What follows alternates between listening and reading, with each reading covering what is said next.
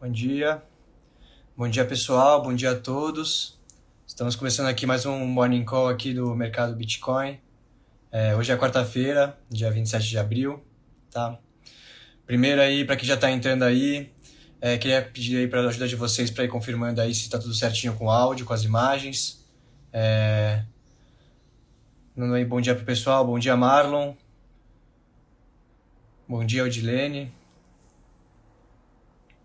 Bom dia, bom dia Marcos, bom dia Alex, bom dia a todo mundo que está entrando.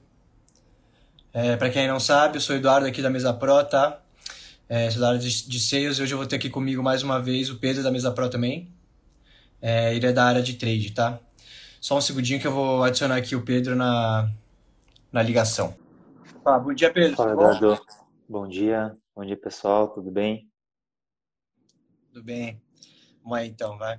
Lembrando que para todo mundo aí que está no chat, tá? É, vocês podem mandar suas perguntas para a gente, que no final aí, se sobrar um tempinho aí, a gente vai tentar responder aí é, algumas perguntas, tá bom? Então, primeiro eu vou começar passando aí pelas variações do mercado de ontem, tá? Bitcoin teve um dia difícil, registrando uma queda aí de 5,72%, tá? Com uma capitalização de mercado agora de 729 bilhões de dólares. É, o Ethereum também registrou uma queda ontem bem significativa de 6,55%, é, com uma capitalização de mercado aí de 341 bilhões de dólares. Tá? É, a gente vai começar hoje falando de uma notícia sobre o Senado brasileiro é, e a votação do projeto de lei das criptomoedas. Lembrando para quem não viu, quarta-feira passada, o nosso Morning Call, que a gente chegou a comentar que havia sido adiada a votação. É, então, o Pedro vai contar mais melhor para a gente o que aconteceu relacionado a essa votação ontem. Conta mais, mais aí para a gente, Pedro, por favor.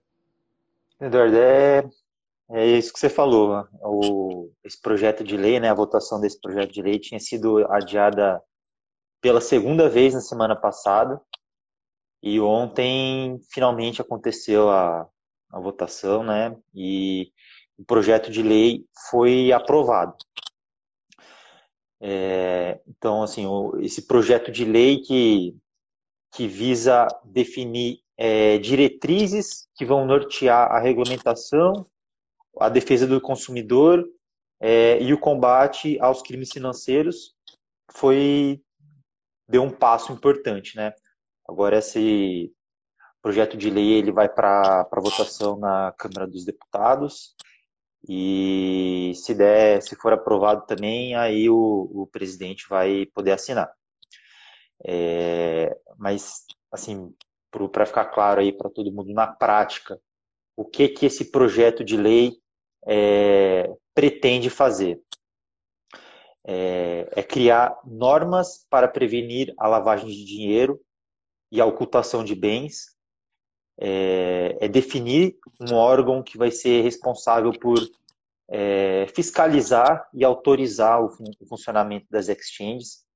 Provavelmente esse esse órgão que vai ser escalado vai ser o Banco Central, que já vem falando de, de criptomoedas, já vem falando de CBDCs. É, as operações nas exchanges elas vão passar a ser é, vão ser obrigatórias por parte das exchanges de serem é, declaradas é, a partir de um, de um valor financeiro, né, que vai ser definido junto com o, o COAF. É, o COAF é o controle de atividades financeiras, é um, é um órgão de, responsável a, a, ao combate à lavagem de dinheiro aqui no Brasil. É, também vai, vão ter um, diretrizes para regulamentar os mineradores aqui no Brasil. E, e também vai vai passar a ter a tipificação é, vai a tipificação de fraude em prestação de serviços de arquivos virtuais, ou seja, vai passar a ter uma um, um, vai ser acrescentado ao Código Penal esse tipo de pena. É, então essa pena vai ser vai ser reclusão. Então, é uma proteção, né, é uma medida de punição específica para crimes de pirâmide financeira é, e de colarinho branco feitos com criptomoedas. Então, assim, é uma, é muito parecido com o crime de estelionato, que, que pre, esse crime de estelionato prevê uma pena de 1 a 5 anos, e no caso, essa pena de, de fraude é, usando criptomoedas vai prever uma pena de 2 a 6 anos. Então, essa, esse projeto de lei é, ele foi aprovado ontem pelo, pelo Senado. É, agora ele vai passar para o próximo passo, que é a votação na Câmara dos Deputados. Precisa ser aprovado pela maioria dos, dos 513 par parlamentares né, do, do, da Casa do, da Câmara dos Deputados. E se for, se for aprovado, segue em diante, que é a assinatura pelo presidente. Então, ontem foi um passo importante, né? Ainda não tem outros, outras coisas que precisam acontecer, mas é um passo importante, né? A maturação do mercado cripto brasileiro. É, a gente está vendo a infraestrutura, né? A, a base do mercado cripto sendo construída, sendo desenvolvida e a intenção é de trazer mais segurança, principalmente, né, para o nosso setor. Legal. É isso aí, né? Tem que acompanhar agora como que vai proceder aí no, na Câmara dos Deputados mesmo essa votação aí. E vamos ver como vai funcionar aí, se vai ser aprovado ou não, se vai ter alguma rejeição aí por parte do, dos deputados. Uhum. É, saindo agora do Brasil, vou passar uma matéria agora relacionada ao Canadá, tá? É, mais relacionada aí a um, uma declaração do, do, de alguns diretores aí do Banco Central canadense, tá? É, principalmente relacionado à inflação no país. Tá? É, eles afirmaram que as criptomoedas não são, é, não são, não, é, não servem como um meio de proteção é, à inflação, tá? É, principalmente afirmando que Bitcoin e outras criptomoedas é, possam substituir o dólar canadense, principalmente devido à crescente inflação que o país no Canadá está enfrentando, tá? Para quem não sabe, o Canadá aí teve um aumento de 6,7% no, no custo de vida dos seus moradores, tá? O que seria a maior alta aí é, registrada em 31 anos, tá? É, isso que em todas as oito categorias aí rastreadas na economia do, do Canadá, desde energia, é, a custo de moradia, alimentação e transporte, entre outros aí, é, tiveram um aumento. É, então, são dados aí que estão preocupando é, os canadenses, né, os cidadãos canadenses, é, mas o, o, Banco Central não vê como um meio, né, as criptomoedas aí de segurar a inflação, tá? Que vai contradizer um pouco com uma notícia que eu vou passar mais para frente, que foi feito em outro país, é, que alguns moradores estão se protegendo da inflação. É, mas no momento, né, o diretor aí do Banco Central, chamado Chief Macklin, e a vice-diretora é, Carolyn Rogers demonstraram um posicionamento contra é, o uso das criptomoedas para utilizar essa estratégia, tá? Eles afirmaram que os canadenses buscam por uma fonte estável de pagamento e uma fonte de reserva de valor, né? Uma fonte estável de valor. É, e eles acham que a criptomoeda não é num ativo que passa nesse teste, tá? É, pelo lado da política, é, o Poliev, que é um dos candidatos à liderança do Partido Conservador Canadense, é, havia dito aí que ele, que ele gostaria de ver o Canadá ser é, a capital da blockchain no mundo é, e, de, e, queria devolver às pessoas o controle de seu dinheiro, é, o que exigiria a legalização das criptomoedas, tá? ele também publicou um vídeo dele comprando um shawarma, né, que é uma comida aí, usando a Lightning Network do Bitcoin, tá? Um restaurante londrino lá do Canadá. É, destacando as importâncias, principalmente, das novas tecnologias e como conseguiria agregar e apoiar aí os comércios locais, tá? Que vai um pouco ao encontro aí com o posicionamento do Banco Central, tá? É, mesmo após a declaração desse político, é, o diretor do banco, é, o Macklin, espera que o dólar canadense continue no centro do sistema financeiro, tá? Que seria, na verdade, aí o o principal, a principal moeda mesmo para ser usada contra é, a inflação, tá? É, lembrando que o Canadá atualmente está tentando fazer também o seu CBDC, é, que seria aí o, a, a, moeda digital do Banco Central, é, principalmente com a atuação aí do MIT, né, que é o, o Instituto de Tecnologia de Massachusetts, Estados Unidos, tá? É, no caso aí, diferente das criptomoedas centralizadas, o CBDC seria controlado pelos banqueiros e pelo governo federal. É, então, nesse caso, é, não é surpreendente muitos políticos é, e também os diretores do Banco Central preferirem por uma CBDC, que seria também uma melhor opção para eles controlar o pagamento das, com criptomoedas, é, independente é, de o Banco Central admitir, é, adotar né, ou não a sua própria moeda digital, que vai depender aí da decisão do parlamento mesmo, se vai para frente ou não é, o, o, a aprovação aí das criptomoedas e o uso das CBDCs. Tá? O importante é que é mais um país tá, que entendeu que a tecnologia blockchain e as criptomoedas, vieram para ficar, ainda mais o Canadá que recentemente teve bloqueio aí de contas dos seus é, moradores, né? não de todos, mas de alguns moradores, é, tanto dinheiro físico quanto das criptomoedas. Tá? É, é, é existem ainda também algumas inovações importantes é, e a revisão legislativa do parlamento canadense permitiria não apenas a exploração dessas inovações, mas também é uma forma aí de buscar entender e desfrutar os benefícios aí que as criptomoedas podem trazer aí para um ambiente mais regulamentado. É, seria essa notícia aí. Agora o Pedro aí trouxe mais uma notícia aí para nós, referente à credibilidade da adoção das criptomoedas versus outros tipos de investimento. Explica melhor aí para a gente, Pedro, o que seria essa, essa notícia aí. Então, Eduardo, é... isso é uma pesquisa ontem da, da Bitstamp, né, uma exchange aí bem grande, é, estrangeira, né, e eles fizeram uma pesquisa que avalia é, o sentimento e a opinião dos, do, de vários tipos de investidores em relação às criptomoedas. Então, foi uma pesquisa que contou com mais de 5 mil investidores institucionais é, e mais de 23 mil investidores de varejo, né? Assim, pessoas físicas. É, e, o, e o destaque, por conta dessa, dessa pesquisa, é a opinião que esses, que esses investidores têm é, em relação às criptomoedas.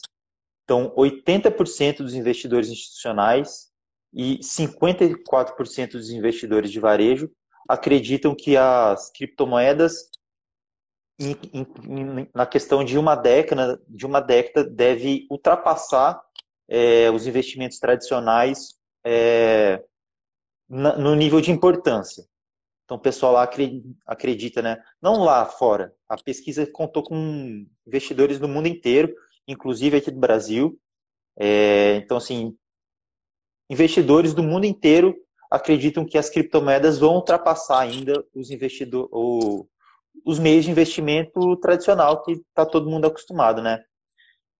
Então, outro, outro ponto aqui, é, destaque é em relação à segurança, a opinião, a opinião desses investidores em relação à segurança das criptomoedas. É, 67% dos investidores de varejo e 70%, 70 dos investidores institucionais hoje é, consideram criptomoedas um investimento seguro. É, ainda é um, um patamar abaixo dos investimentos tra é, tradicionais. Então, o pessoal é, considera ações imóveis, por exemplo, investi investimentos mais seguros do que as criptomoedas hoje, né? É... E, e é uma coisa que ainda deve mudar. Por exemplo, é, investimento cripto é, ligado a, a DeFi, stable, stablecoin, NFT, Web 3.0, ainda está bem abaixo do, dos investimentos em criptomoedas que a gente escuta falar mais, como Bitcoin, por exemplo. É, então, essa gama de, de investimentos, né, de, que ainda tem um, tem um nível de conhecimento abaixo de Bitcoin, por exemplo ela tem 60% dos investidores considerando que é seguro. Então, assim, o, o que eu gostaria de, de ressaltar, né, o que, que, eu, o que, que eu entendi quando, quando eu li essa notícia, é, o nível de conhecimento de, da maioria da população, inclusive desses investidores, ainda é menor do que o, os investimentos tra tradicionais. A gente tem uma, uma parte da população pequena ainda que investe em criptomoeda, que conhece DeFi, que conhece NFT, que conhece stablecoin. E, e à medida que, que, esse, que o pessoal for conhecendo, a, a opinião em relação à segurança vai mudar. É, o mercado cripto ainda é muito mais jovem do que o mercado tradicional, está passando pela maturação. Então, que nem a gente comentou agora, a, a regulação aqui no Brasil está muito no começo. A gente está passando pela votação agora no Senado. É, nos Estados Unidos está sendo escrito ainda, ainda está no, no, nível até anterior aqui do Brasil. É, e é um ponto que no longo prazo vai ser importante para a segurança. Até para a opinião do pessoal, né, que hoje ainda tem muita desconfiança, no longo prazo, essa, essas medidas de regulação visa trazer segurança para os investidores. Então, assim, a, a, gente tem uma opinião aqui bem bullish no longo prazo, né, de, de criptomoedas. É... E acho que essa pesquisa ela consegue trazer um sentimento é, consegue apresentar o, o, presente, né? Qual é a opinião presente do, da maioria dos investidores. Então a gente está muito no começo ainda, acho que essa opinião, a, a opinião dos investidores ainda tem muito a, a, evoluir junto com o mercado cripto como um todo. Não, com certeza. Ainda mais que você falou, né? O, o, o número de pessoas que ainda não conhecem as criptomoedas é bem grande, né? Então, pensando uhum. que ainda tem esse espaço aí para as criptomoedas crescerem, é, é uma coisa realmente para ficar de olho. E também a parte da regulamentação, né? Que quando você regula as criptomoedas, você dá uma credibilidade maior também para o ativo, né? Sim. Então, quando começar a sair esses projetos de lei, é, começarem a ser aceitas reguladas as criptomoedas, a gente pode também ver é, uma, um aumento aí na credibilidade né, do ativo mesmo investir em criptomoedas, né? Sim, a, o, a regulamentação acredito que vai ser importante até para investidores institucionais conseguirem entrar mais mais forte né, no, no mercado cripto. Por exemplo, tem o, o ETF lá de em Bitcoin Spot nos Estados Unidos que falam que, faz, que, que comentam né, que tem muitas empresas que pretendem começar né, um ETF desse tipo, mas não, não passa lá, não, eles não conseguem avançar por conta da regulamentação. Então, acho que assim vai ser importante, principalmente por, por conta dos institucionais. É que aí. traz muito volume, né? Que é quem mais traz volume para o mercado. É isso aí, beleza. Show. E para finalizar aí, é, eu tinha falado do Canadá antes, agora eu vou para aqui para o nosso país vizinho aqui, a Argentina, tá? Mais especificamente aí sobre a capital de Buenos Aires, tá? É, que saiu ontem o comunicado do prefeito, é, Horácio, o nome dele é Horácio Rodrigues Larreta, tá? A cidade vai começar aí a trabalhar é, para aceitar é, as criptomoedas como meio de impostos, tá? Como pagamento de impostos, tá? A prefeitura é, da cidade também pretende usar as criptomoedas ali para adotar a tecnologia é, da rede blockchain, tá? Na modernização ali dos processos administrativos é, da prefeitura de Buenos Aires, tá? Ele afirmou que já estão já estão trabalhando é, para que os cidadãos possam pagar os seus impostos criptomoedas cada vez mais rápido possível, tá? Mas acrescentou que isso não significa é, uma implementação completa aí das criptomoedas nas contas públicas é, da cidade de Buenos Aires, tá? É, mas sim uma maneira, é, abre aspas aí de acordo com o prefeito, de facilitar as coisas, tá? E aí fecha aspas do prefeito. É, isso aí será implementado como, com a intermediação de empresas de criptomoedas mesmo, tá? É, que fariam, no caso, o processo de converter é, a, as criptomoedas, né, o pagamento ali de impostos em pesos, tá? É, a ideia é receber os pesos mesmo, é, ou as criptomoedas, e fazer a conversão é, pela plataforma ali que a empresa cripto vai utilizar por eles e repassar isso para a prefeitura aí de Buenos Aires, tá? É, além disso, é, além dessa novidade aí, o prefeito também afirmou que será incorporada a tecnologia blockchain na tramitação pública aí de Buenos Aires, né? todo o fluxo de informação que vai aumentar exponencialmente com o uso das criptomoedas é, e com a tecnologia né, da blockchain, é, esse fluxo de informação e todos os registros de pagamentos ficariam é, registrados de uma maneira mais segura, né? Que o, o, as criptomoedas também podem servir como um meio de, de você ter o registro ali de um caixa, né? Um registro de alguma operação que foi feita, as transações, é, você tem tudo publicado na, na rede da blockchain, tá? É, também foram discutidas outras iniciativas, tá? Com foco mesmo na modernização da cidade de Buenos Aires é, em si, tá?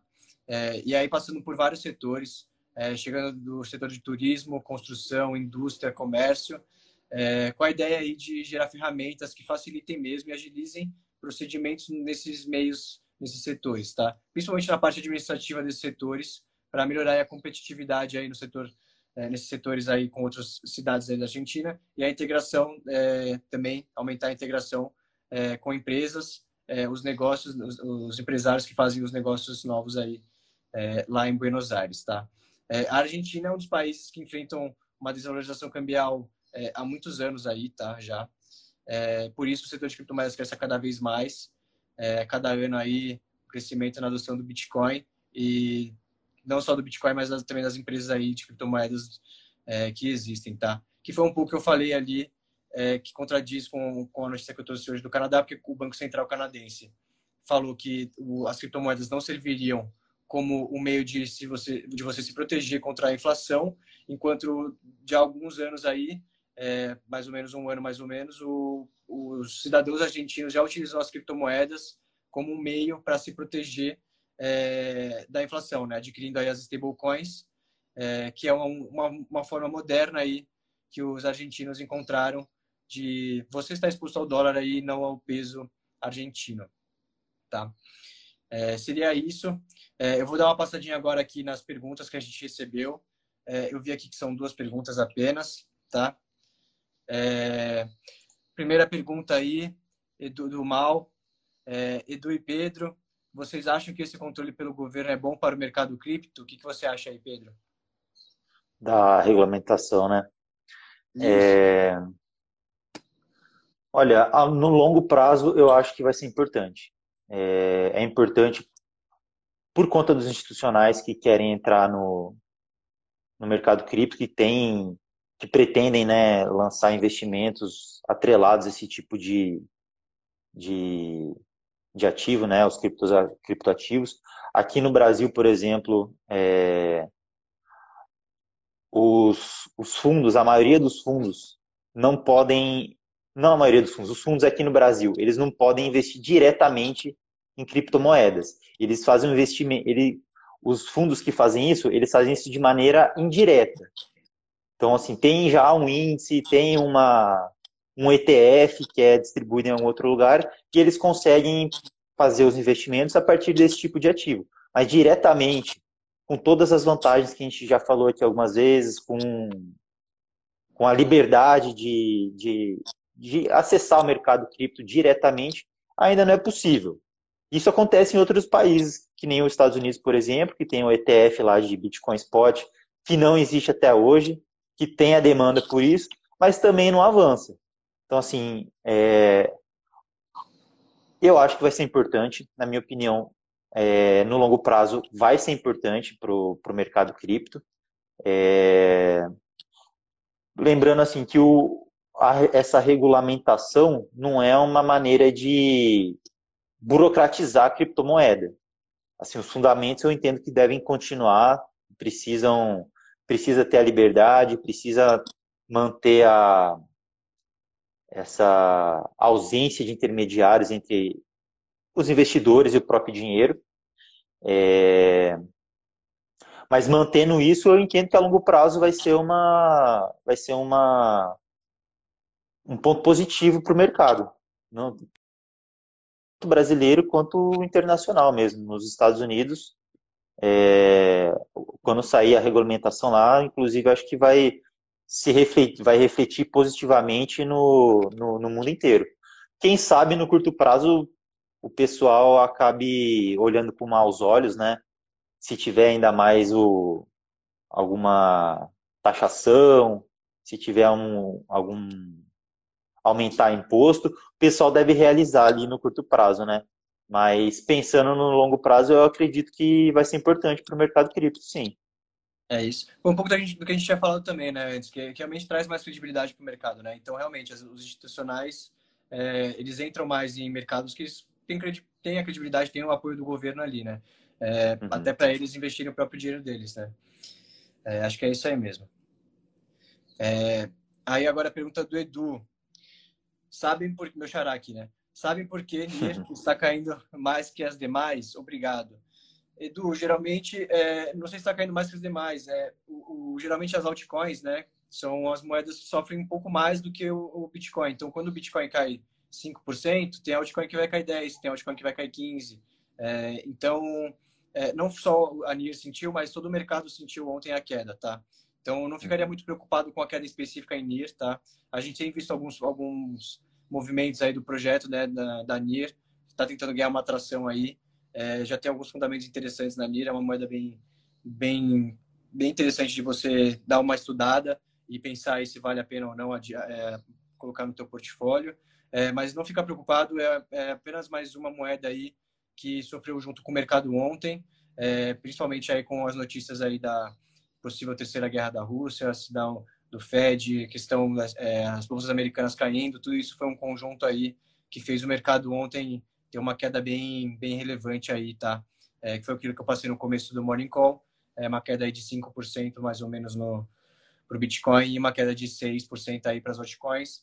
Pode ser que a NIR tenha caído mais, não vi exatamente a porcentagem que caiu a NIR, mas deve ter altcoin aí que caiu muito mais do que 6%, tá? Então fica tranquilo, não se desespera.